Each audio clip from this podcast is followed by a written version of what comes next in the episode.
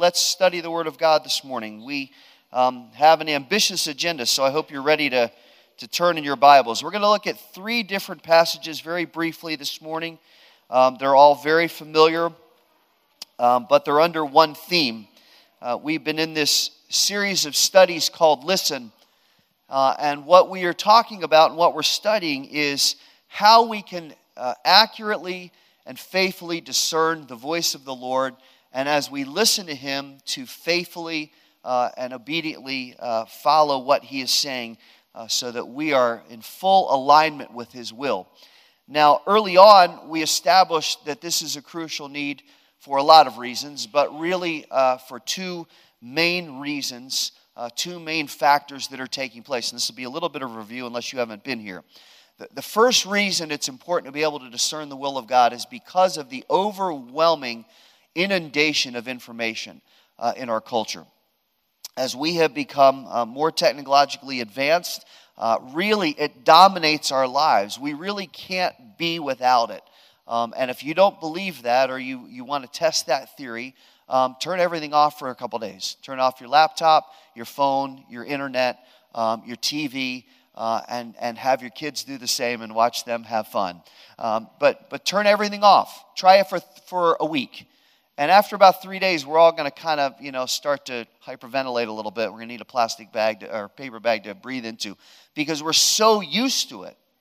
It's so much there at our fingertips. And because of the glut of information, we have to be careful that we're able to discern what is right and what is holy and what's not. The second reason um, is that we know that as time goes on, the truth gets more and more distorted. Part of this is the influx of information, and part of it is a redefining of truth and, and a reestablishment of subjectivity uh, as, as truth rather than what the Word of God says. And we know, and we've talked many times about the fact that the Word has been greatly devalued, uh, not only in our culture, but within a lot of the church. And morality has been redefined, uh, it's, it's been reduced down really to the lowest common denominator. And, and really, anything goes. Um, even the worst possible things that we can imagine, in many ways, are permissible uh, just by claiming our rights or claiming that, that we should be able to choose what we want and that that supersedes any real moral, ethical restraint.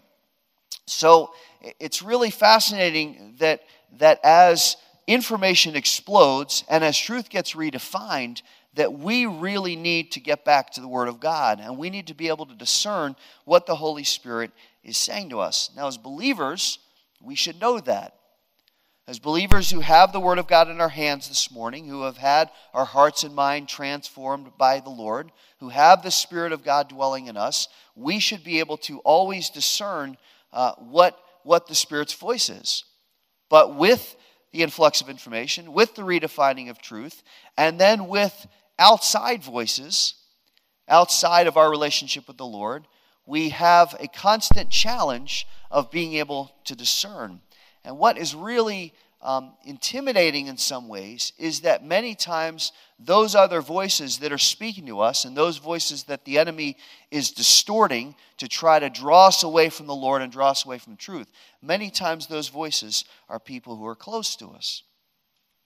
Sometimes they're voices of family or voices of friends or voices of coworkers that we see all the time. And, and we get a steady diet from them of things that are not of the Lord.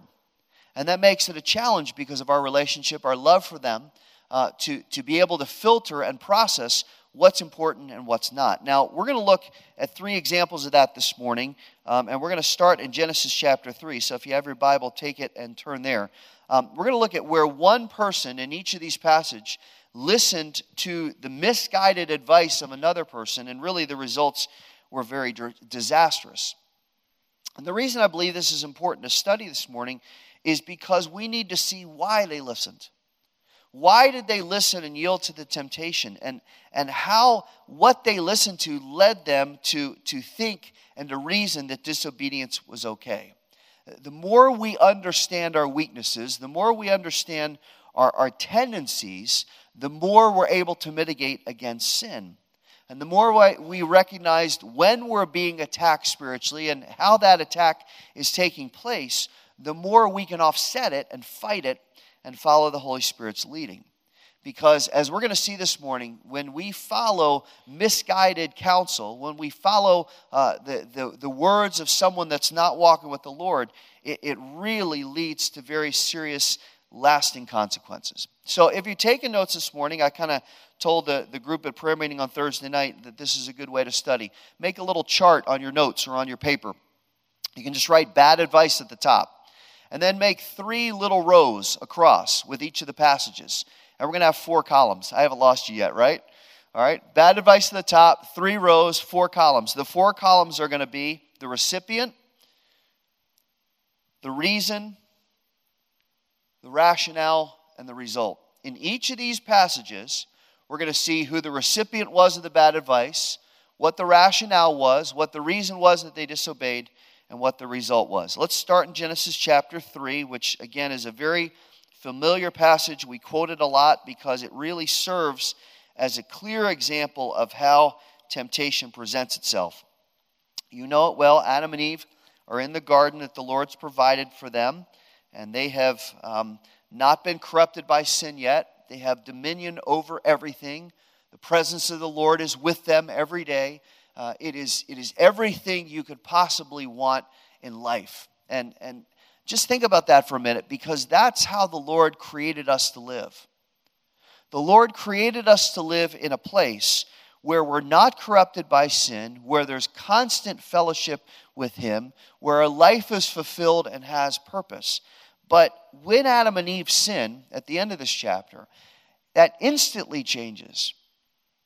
This is what sin does. And we've talked about this so many times, but believer, even if you've been saved 40 years, hear this again. This is what sin does sin puts us into an environment of shame and regret and isolation and pain and separation from the Lord. And it's only because of the grace and sacrifice of Christ that we can be delivered from that. That we can be restored to the relationship that God designed in the first place. See, all of this, all of the mess that's in the world this morning, all of the mess that's in our lives is because of sin. It's not because God has been unkind or unfaithful or he allows bad things to happen to good people and all the other stuff we hear as reasons for people not to follow God. God created an ideal, intimate fellowship with Him, a lack of sin, a pure environment, a place where we would be content beyond understanding. And yet, when sin came in, it, it completely corrupted that. So, this is the environment that Adam and Eve are in. We need to establish that because of what happens next. Now, the, the enemy knows this, which is why he tries to draw us away from the Lord so, so routinely. And it's fascinating in this passage because this is the temptation that he uses the most. I think it's because it's the most effective and it's because it's the one we give into the most. It appeals to our ego, ego. I don't know what eager is, but it appeals to our ego. It appeals to our desire for pleasure.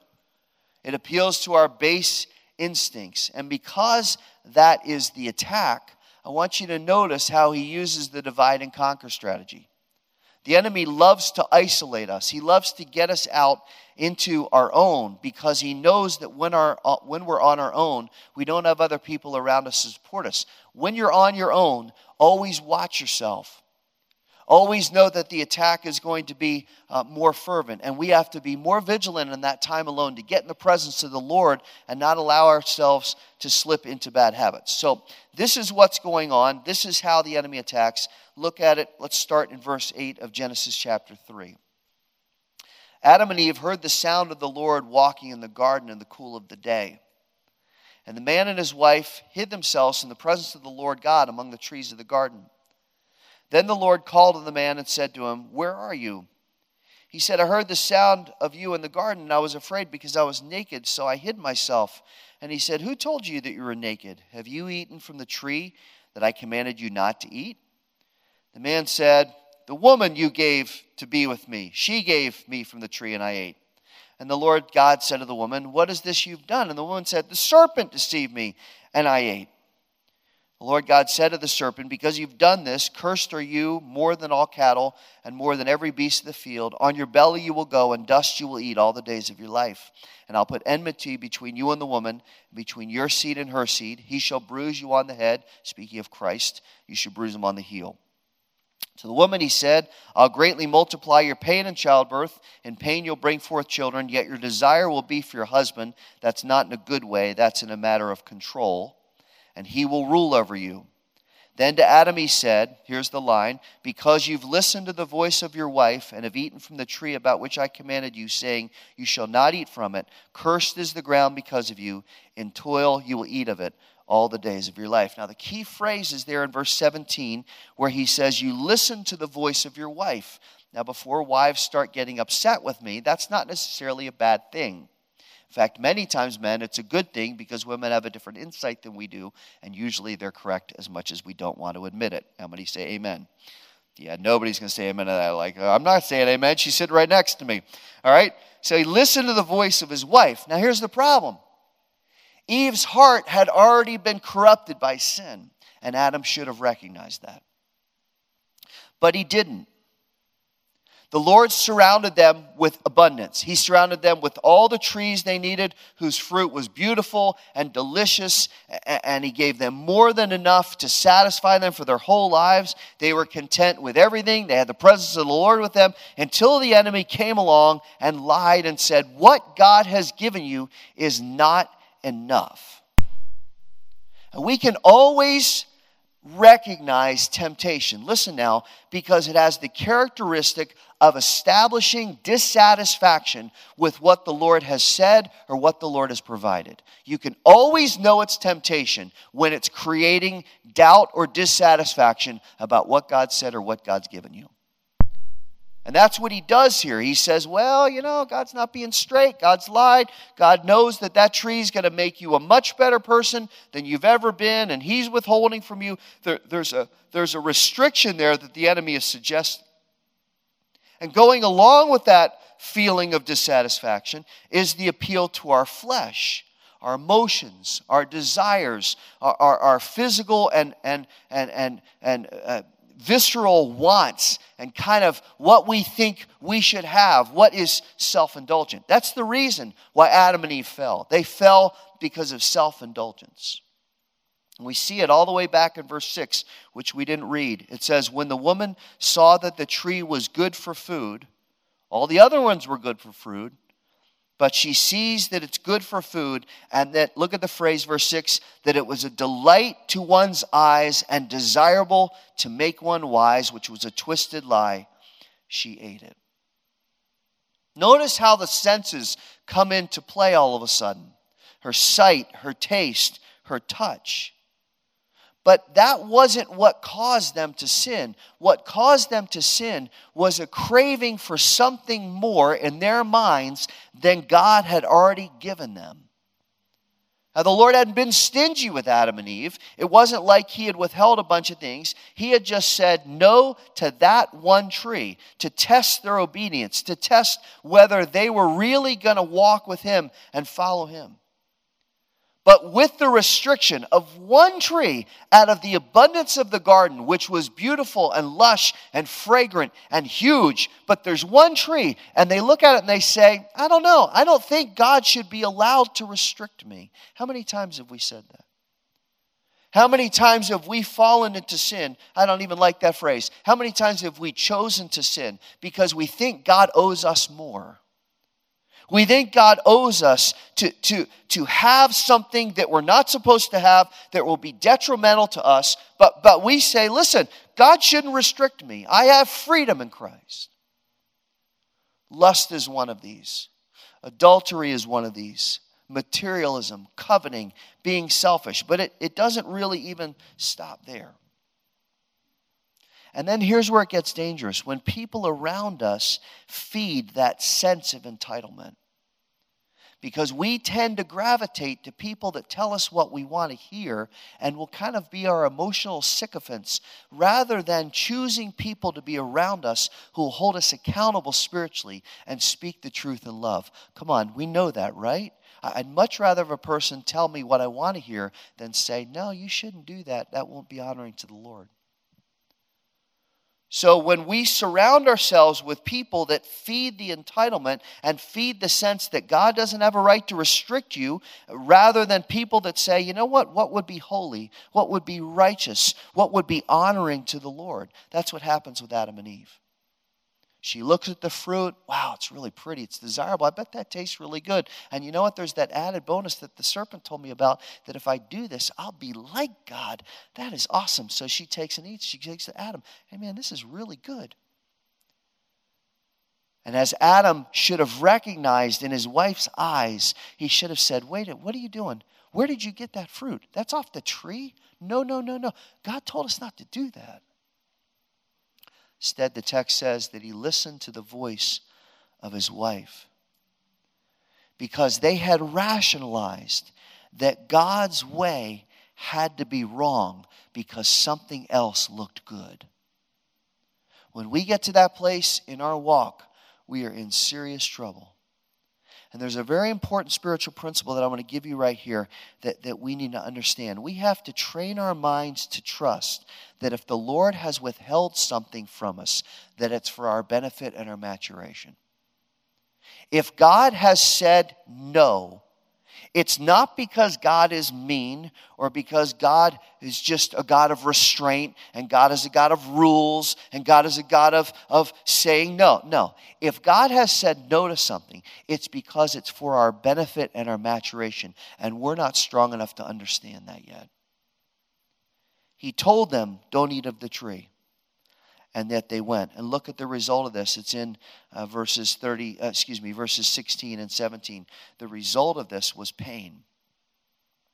Pain and labor. They had never experienced that prior to sin, but both are a byproduct of self indulgence. Now turn over a couple pages to Genesis chapter 37, another story that's very familiar. In Genesis chapter 37, the setting for this passage is Jacob who was renamed Israel by the Lord, favored his one son, Joseph, over the 11 brothers. I've always wondered why that was so, and I likely I think it's likely because he probably saw in Joseph a heart that was really inclined to the Lord, while the other brothers were kind of uh, arrogant and carnal. But there's no question that Joseph, uh, Jacob's favoritism of Joseph really created a bad family dynamic. Some of you experienced that in your own families, where there's a sense of favoritism or a sense of, of people being entitled, and you feel like you're, you're kind of uh, on the short end of the stick, so to speak, in terms of the relationship. Well, that's what the brothers felt like. Joseph was the favored one. Joseph got all the attention from dad. Joseph had the coat of many colors. Joseph this, Joseph that, Joseph that. They were so tired of Joseph. And there was a lot of anger and a lot of resentment that built up that, that really frustrated them. And it gets to the point where um, when, when Joseph's not around, they're happier. And then it gets worse because Joseph in verse 2 kind of rats on them and goes back to dad one afternoon and says, You know, we were out in the fields and, and the brothers weren't really working hard. They weren't really taking care of the sheep and, and not really attending to the chores you've given them. And I just needed you to know, dad. And, of course, that creates even greater resentment by the brothers because they're like, Why'd you, why'd you rat us out? So they're kind of already frustrated. And then he comes back and he says, Hey, guys, hey, let me tell you something. They're kind of sitting around lunch. I had a couple dreams. And they kind of look at each other like, This isn't going to go well. And in both of the dreams, they were depicted as bowing down to him. Well, that really got them going because they start to say, Who are you? Where, where do you think you can tell us that we're going to bow down to you? So um, they, they've just kind of reached their breaking point. In verse 17, they kind of try to ditch him, but he finds them. And when he shows up, this is where we're going to start reading verse 19. When he shows up uh, with all this backstory, they're kind of just at the point of, of not being able to handle it anymore. And they see him coming, starting in verse 19 and they say, you know what? We've had enough. Let's hurt him. Let's start in verse 23. Came about when Joseph reached his brothers. They stripped him of his tunic, the very colored tunic that was on him, and they took him and threw him into the pit. The pit was empty without any water in it. Then they sat down to eat a meal. And as they raised their eyes and looked, behold, a caravan of Ishmaelites was coming from Gilead with their camels bearing aromatic gum and balm and myrrh on their way to bring them down to Egypt. Judah said to his brothers, What profit is it to kill our brother and cover up his blood? Come, let's sell him to the Ishmaelites and not lay our hands on him, for he's our brother, our own flesh. Look at the next phrase. And his brothers listened to him. And some Midianite traders passed by, so they pulled him up and lifted Joseph out of the pit and sold him to the Ishmaelites for 20 shekels of silver. Thus they brought Joseph into Egypt. Now Reuben returned to the pit. I'll tell you about him in a second. And behold, Joseph was not there, so he tore his garments, returned to his brothers, and said, The boy is not there, and as for me, where am I to go? Now there are two brothers that speak here. One we didn't read because I started reading a little bit uh, late in the passage. But one brother was Reuben, and one brother was Judah. Reuben was the more responsible one. He was older. And he says, and, and, they're both irritated with Joseph at this point. They both are, are frustrated. They both are really kind of complicit to the mugging. But, but Reuben has a plan. Reuben's plan is look, we'll take a little bit of frustration on the kid, and then we'll toss him in the pit, and later I'll get him out. And I'll take him to dad, and we'll get this settled, and, and everything will be fine. But, but after that, Reuben kind of goes away for some reason. He wanders off. Maybe he's chasing the sheep or whatever. And Judah says, You know what, guys? I don't like Reuben's plan. And he didn't really know what was going on, but maybe he could sense it. And he says, You know what? I'm, I'm, I'm irritated. I'm sick of Joseph. I'm sick of him uh, manipulating us. I'm sick of dad being happy with him. And, and, and, I'm dissatisfied with our lack of action. And you know what? Let's, let's do something. We don't have to murder him. I mean, after all, he's our brother and we don't want the blood on our hands. But, but let's do something different. And as they're sitting around eating, they look up and they see a caravan going by. And Judah says, I got a plan. Now, the brothers listen to him at this point. They're completely aware of their relationship with him. They know that harming him would be wrong, but somehow they justify selling him into slavery. Would have been so much better if they had just kind of calmed down and waited and gotten settled and talked through it a little bit. But instead, they become impulsive and irrational and they conclude that it's perfectly acceptable to get rid of him and lie about it. You know, when we get jealous of somebody or we get resentful that somebody else has a perceived advantage over us, or we think the situation is unfair and we're on the losing end, we are very inclined at that point when our emotions get involved to make damaging decisions. And then we start to defend them as justifiable. That's exactly what the brothers do here. Whereas Adam and Eve, the temptation was very in your face. Here, the temptation is much more subtle and it becomes kind of reasonable. This is, we've been hurt and we're, we're irritated and we're annoyed and Joseph is a pain in the neck. And you know what? We, we, this has been unjust. Dad doesn't view us the same as he views everybody else. Joseph's got the special coat. This is, this is an imbalanced situation. And you know what? We need to correct the balance. We need to get this back to where it should be. Now, when we're in those situations relationally, it's easy for us to want to get back at those who have hurt and offended us rather than being like Christ and being patient and humble, and even in some cases, turning the other cheek. But instead of waiting for the Lord to be the adjudicator of the situation, because He says, Look, where there's injustice, I'll get involved. Uh, I'll, I'll get the revenge that's needed to be gotten if there's injustice because I'm the God of all justice.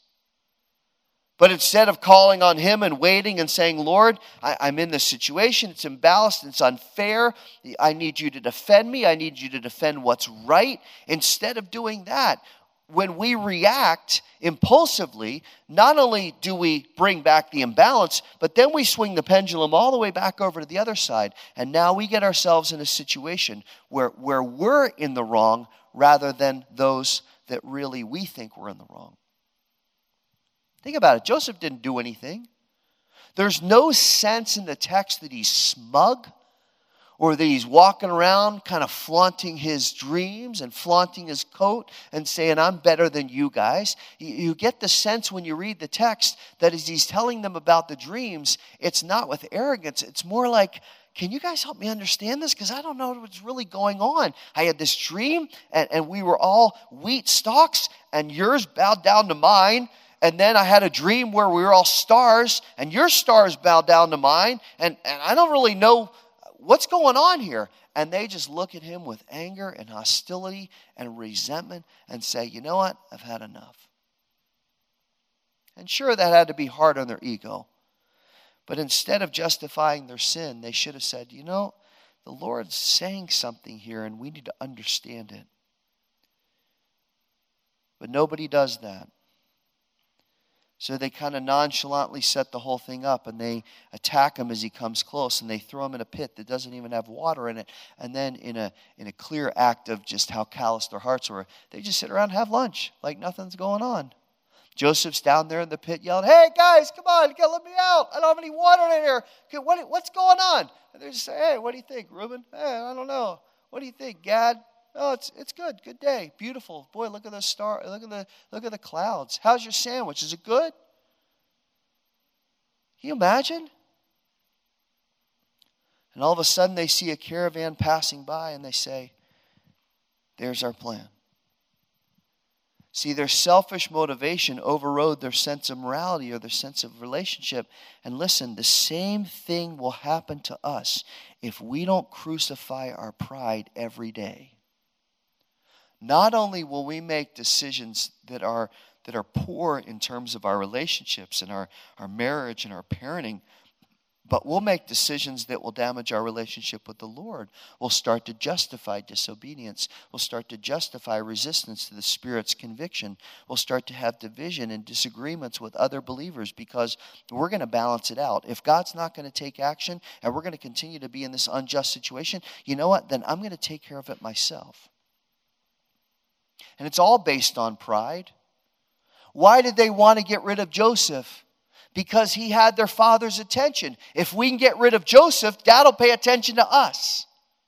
Dad'll notice us. Dad'll start appreciating us. If we can just get this cruddy little brother out of our lives who's so annoying and thinks he's so much better than us, if we could just get rid of him, then dad will notice us. That's what it's all about here. And the result of their sin is not pretty when they reunite, reunite with Joseph in chapter 45, and you can look at that this week, we learn that for years they were filled with guilt and with shame for what they had done and sorrow that they had been separated from their brother and caused such heartache to their father, all because they had acted impulsively and selfishly. We have to be cautious when we're in situations that are not fair that we don't react in this way to try to correct the problem. Now, look at one more, chapter 32 of the book of Exodus. There's so many different examples of these principles in Scripture, but these are just three, and they're familiar, which makes it a little bit easier because we don't have to establish a lot of background to them. But in chapter 32 of Exodus, Israelites are in the desert. They're on their way to the promised land. And they stop at Sinai. God stops them there and says, I'm going to give you the law. Moses goes up on the mountain. The cloud surrounds the mountain. The presence of the Lord's up there. They can hear the voice of the Lord. They see the thunders and thunder and lightning. That's the, the presence of God, the, the power of God. The people are aware that God is up there. And as Moses is up on the mountain for many days, Aaron, the high priest, who's supposed to be the religious leader uh, of the nation, he has responsibility for the people.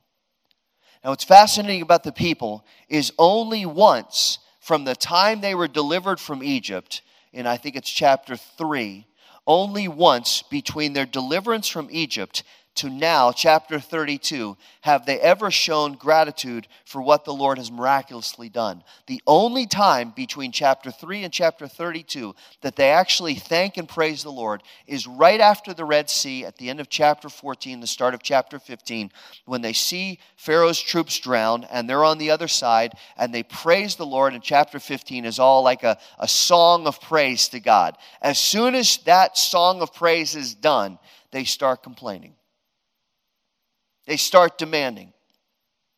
They haven't had any time of worship, any time of celebration, any time of prayer, any time of praise. They haven't said, you know what, we need to take a week to just fast and pray and thank the Lord for what He's done. There's none of that. There's one time that they thank the Lord. And after that, it's just, we want water, we want food, we want meat, we want water again. And they start to fight, so they have to establish judges to, to, to deal with the conflict. And why do I tell you all that? I tell you that because the, the, they are not living with grateful, dependent hearts. And when that is not our default, listen now very carefully, and we have to really analyze our lives honestly because this may be more true than we want to admit. When discontentment and ingratitude and complaining is more common in our lives than, than contentment and satisfaction in the Lord and His provision that is when we're susceptible to what happens here. Really take time this week. I mean, just you and the Lord, get together with the Lord and say, Lord, how much of my time is spent in dissatisfaction and discontentment and complaining, and how much of my time is spent praising you for how you've provided? I think we would all, myself included, be a little frightened by the percentages. I am not always 24 hours a day a joyful, content, praising God kind of person. There are things that get me down, things that bug me, things that irritate me, things that anger me, and things that make me just want to complain and feel ungrateful. That, that really is not characteristic of someone who's walking with the Lord who knows his help. And yet, it's characteristic of us. And when we get into the pattern of that, look at what happens. Chapter 32, verse 1. The people saw that Moses delayed to come down from the mountain. The people assembled about Aaron and said to him, Come, make us a God who will go before us. As for this man Moses, the man who brought us up from the land of Egypt, we do not know what's become of him. It's implied in verse 2 that Aaron listens because he says to them, Tear off the gold rings which are in your ears of your wives, your sons, and your daughters, and bring them to me. Then all the people tore off the gold rings that were in their ears and brought them to Aaron. He took this from their hand and fashioned it with a graving tool and made it into a molten calf. And they said, This is your God, O Israel, who brought you up from the land of Egypt. Now, when Aaron saw this, verse 5, he built an altar before it, and Aaron made a proclamation, one of the strangest verses in Scripture. Aaron made a proclamation and said, Tomorrow shall be a feast to the Lord. So the next day they rose up early and offered burnt offerings and peace offerings, and the people sat down to eat and drink and rose up to play. Now, this whole thing started with their impatience in waiting for the Lord, and impatience, and I'm somebody that struggles with this, is always a contradiction to faith. Their impatience in the Lord then becomes a need or a desire to create a substitute for God. And uh, Aaron is not only complicit and listens to the people, he actually encourages it. But what is stunning here, and I mean stunning, is in verses 4 to 6. After they see him create this golden calf, and, and melting gold and forming it into a calf is not a one hour process, right? That's going to take a while. All the people, two million strong, take all the earrings, they take all the gold, they take all the rings, they throw them in a big pot. Abraham, uh, excuse me, sorry, Aaron does the job of, of melting that and kind of forming it, and they have to make some kind of shape. And he takes a tool and, and, and, and scratches into it and, and form. I mean, this is a long process. After they see him make that golden calf, then they give credit to what didn't exist a few hours before, and they say, That's what brought us out of Egypt. It's, it's stunning. I've always wondered how that could be. And then Aaron builds an altar to it. Now, they've already broken commandments one and two, just, just to start. Aaron builds an altar to it, and he says, Tomorrow, we're going to have a, a feast to the Lord. In other words, we're going to worship before the false God that is taking the place of the true God in order to celebrate the true God while we worship the false God who led us out of Egypt. Does that make sense to anybody? But verse 6 really takes the cake. They wake up the next day with no remorse. They burn offerings. They eat and they drink and they play like nothing's happening. Moses is up on the mountain that's still surrounded by the presence of God with the thunder and lightning and the voice of God speaking. Moses is still up there, and they say, You know what? We're sick of waiting for Moses. We have no idea what's happened to him. He may be dead. We need a substitute. And they sit around the next day partying with their false God. Apparently, they rationalized that a new God was better than the one who had delivered them and been faithful to them. Now you say, all right, well, that's crazy. How, if you had been there, how could you have done that? Well, we'll probably never do something as blatant as worshiping a golden calf. But here's where it gets hard there are plenty of other gods we worship. There are plenty of other gods that we bow down to and substitute for the true God. We love money, and we love material possessions, and we love our relaxation, and we love our self time, and we love our sports, and we love our hobbies, and our schedule dominates our priorities. But when the Lord says, I want some time, I want you to spend some time waiting on me and thanking me for delivering you from sin and serving me as, as using the gifts that I've given you. When, when he says that, all of a sudden we say, you know what? I don't really have any time. I don't really have any time. Now, I, I want to be cautious here and ask the Holy Spirit to really speak. This is not a guilt trip, this is just a reality. It's a reality. We have other priorities. We have other things that are more important. And, and we can look at those and go, well, you know, I have to do this and I have to do this. And yeah, there are things that we have to do. But are we making sure we're getting time in the presence of the Lord and that we're putting Him first? And we've heard that message a thousand times. Let's hear it a thousand and one. We have to make a priority to get in the presence of the Lord. How often do we move on from that because we're impatient or because it's hard to spend time abiding in the presence of the Lord, and it's hard to carve out time to study, and it's hard to carve out time to pray, and it's hard to get here on Thursday night. It's seven to eight, it's kind of late, my kids are tired, and I got sports, and, and no, what's the priority? Are we going to spend time in the presence of the Lord or are we not? The Israelites say, we don't want to wait anymore. We don't want to spend time in the presence of God. We don't really want His rules. Let's create a substitute that will be amenable to us, that we can kind of say, this is good and we don't need God. And because of that, what happens? The same thing that will happen to us if we don't give enough time in the presence of the Lord, we will wander aimlessly and not have a clue what we're doing. If we don't spend time in the presence of the Lord, if we don't make God the greatest priority, we will be just like the Israelites who wander for 40 years, dying off in the wilderness because they chose not to listen to God. If we don't spend time in the presence of the Lord, we will wander aimlessly. We will have no clue. We will be insecure and uncertain and unaware of what to do next. And the Lord, honestly, will discipline us for not being faithful. Now, let's wrap it up. In each of these three accounts, Adam, Joseph's brothers, and Aaron's, these are people that knew the truth.